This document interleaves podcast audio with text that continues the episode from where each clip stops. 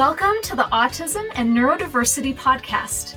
We're here to bring you helpful information from leading experts and give you effective tools and support. I'm Jason Grigla, a licensed counselor and founder of Techie for Life, a specialized mentoring program for neurodiverse young adults. And I'm Debbie Grigla, a certified life coach. And maybe most importantly, we're also parents to our own atypical young adults. Friends, hello. Good to have you here.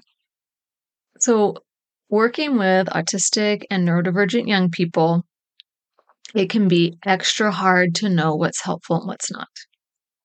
And at Techie for Life, our school and mentoring program for neurodivergent young adults, over the last six plus years, we've learned a few things as we are actually putting things into practice, right? We've learned what works and what doesn't.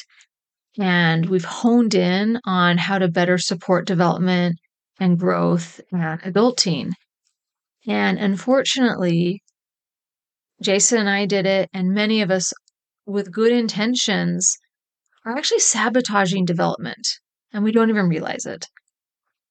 And over time, that can be really discouraging when you really are investing so much of your time and your energy and your emotions and your money, right? Um, and your neurodivergent young person is still struggling and not making much progress. And things actually get harder as they get older in some ways. Like that, that gap of progress can start to become uh, even more accentuated. And so the biggest thing that we see that gets in the way of development is anything that contributes to them going or staying in a lower brain threat response survival state. No matter where someone is at in their development, this will always be true. And no matter a person's neurotype, okay, this goes for neurotypical kids, but it's especially important to understand when someone's neurodivergent. Um, because we don't develop when we're in lower brain states.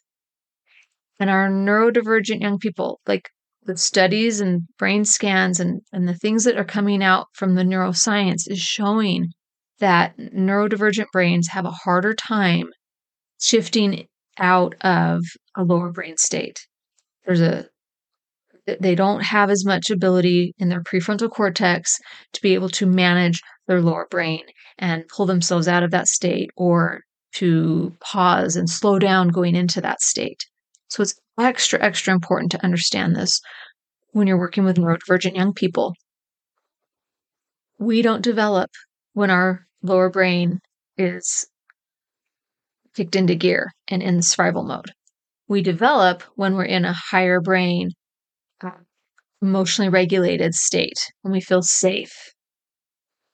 And we're getting our basic needs met. So, what does it look like when they're in a lower brain state? What does that really look like? It can look like emotional meltdowns outwardly or shutting down inwardly. Um, it can look like hypermanic behavior or very lethargic and depressed. So, what's actually happening is the sympathetic nervous system has two parts. The sympathetic, like the nervous system, has two parts. The sympathetic system, the sympathetic nervous system, and the parasympathetic nervous system. And the sympathetic nervous system is like hitting the gas pedal. That is that fight response. And then the parasympathetic nervous system is the system that creates the brakes. That's the fight or I mean the flight and freeze responses. And then kind of the fawn is, you know, in a little in in the middle there. So you're getting like the gas pedal hypermanic or the brake pedal lethargic and depressed. And it's all a threat response. And it's not coming from the higher the higher brain. It's coming from the lower brain. We're in danger. Do something. Um, so that's where you might get the gas pedal, needy, really needy and graspy and uh, demanding your attention nonstop, or the brake pedal, detached, don't want anything to do with you, don't reach out, don't connect, right? Um, it can look like spinning, the gas pedal spinning. They're spinning out and they're going in circles, not going anywhere, and they're just still hitting the gas pedal in that spin. Or completely checked out, nothing happening. Like they just can't. It can look like stubborn and rigid or people pleasing with no backbone. Okay. It can look like when they're like just overwhelmed, tons of energy going into overwhelm or just blah, like not caring at all anymore. Um, it can look like overtly sabotaging their success or inwardly self sabotaging. It's that fight, aggressive, proactive gas pedal or that brake pedal where it's avoid, withdraw, flight, or freeze, like spin, get stuck, or the fawn where it's kind of, it can look a little passive aggressive or like ple- people pleasing, or when they have no sense of identity and they just look to everyone outside them for identity. Um, this is where the fawn is also where you see the masking happening. If they're masking and pretending to be something they're not, um, to fit in or to not get in trouble or to get rewarded, they're masking. That is exhausting. It takes so much energy and it's coming from a very lower brain, uh, parasympathetic nervous system triggered response. Like it takes so much efforting to put on that mask, and um, and it's exhausting and it causes a lot of mental health issues later. So that's what that lower brain response can look like. And then as parents and mentors, there's things that we do that can influence or trigger them either going into that lower brain threat response or like staying and even getting more habitually entrenched in it where the brain just goes into that and that's just what they know. And so I want you to be aware of that that the thing that that can keep them that we're doing that we actually have influence in is our own lower brain state. Okay. So, how we act, how do we behave? How do we show up as parents and mentors when we're in a lower brain threat response triggered state? Okay. When we're in the throes, like how does that look for you when you're in the throes of stress and fear and anxiety and overwhelm and hypervigilance or you're feeling the other way. Like that's like all the gas pedal stuff, right? And then, or like the brake pedal, feeling avoidant or depressed or just like giving up, like shutting down. You're like at your breaking point. We, we just, when we're in that state, that we, it's impossible to show up as our best self and bring all of our talents and intuition and resources and problem solving skills and abilities. It's impossible to access that when we're in a stressed state. And often, what it'll look like is when we're feeling all that, when we're feeling that stressed, and we're in that lower brain state, we can tend to get controlling and really micromanaging and bossing and angry and yelling and just really controlling, or we get really avoidant. Um, we don't want to deal with it. We ignore, we don't address issues. Like we go to the extremes, right? We might overreact or we don't respond. We don't pick up on and we're not noticing when they're getting stressed and when they're about to maybe have a meltdown. Or we like we're hitting that gas pedal like oh no, danger, gas pedal, and we overdo. We just continually overdo. Or the brake pedal, we underdo things, right? And and let me tell you, if you're underdoing, they're getting overwhelmed. They're probably getting overwhelmed. And if you're overdoing, they're going to underdo. Okay, they're going to underperform. If you're overdoing, they're going to underperform. It's kind of the nature of it. So when we're in that lower brain state and we're stressed, we actually have a really hard time connecting because the brain's not thinking about connection, it's thinking survival. What do we do to get out of this terrible state we're in? Get out of danger, right? And when we're in that survival mode, we can't be there for our young people when they're in their survival mode. Okay. When you're stressed out, it's really hard to give support like empathy and connection and be able to collaborate. Let's work together and figure this out, or to just comfort and nurture. So I want you to be aware of that and and then understand that development happens when we're uncomfortable. Or in other words, when we're challenged. Okay? If we're comfortable and it's not a challenge, we're not developing. We've already got the neural pathways, we already know how to do the thing. So development happens when we're uncomfortable, when we're being challenged a little bit. But the key is challenged but not overwhelmed. Okay, so we have to really watch when we get into either too much or too little extremes. Okay. Then we then we're getting in the way of development. So if we're offering too much comfort, we're going to get in the way of their development. If we don't offer enough comfort, right, that's going to be a problem. We want to find that good enough middle space. Too much help can inhibit their development. Too little help will inhibit their development. Too much money, too little money right? Too much, too high of expectations and too low of expectations.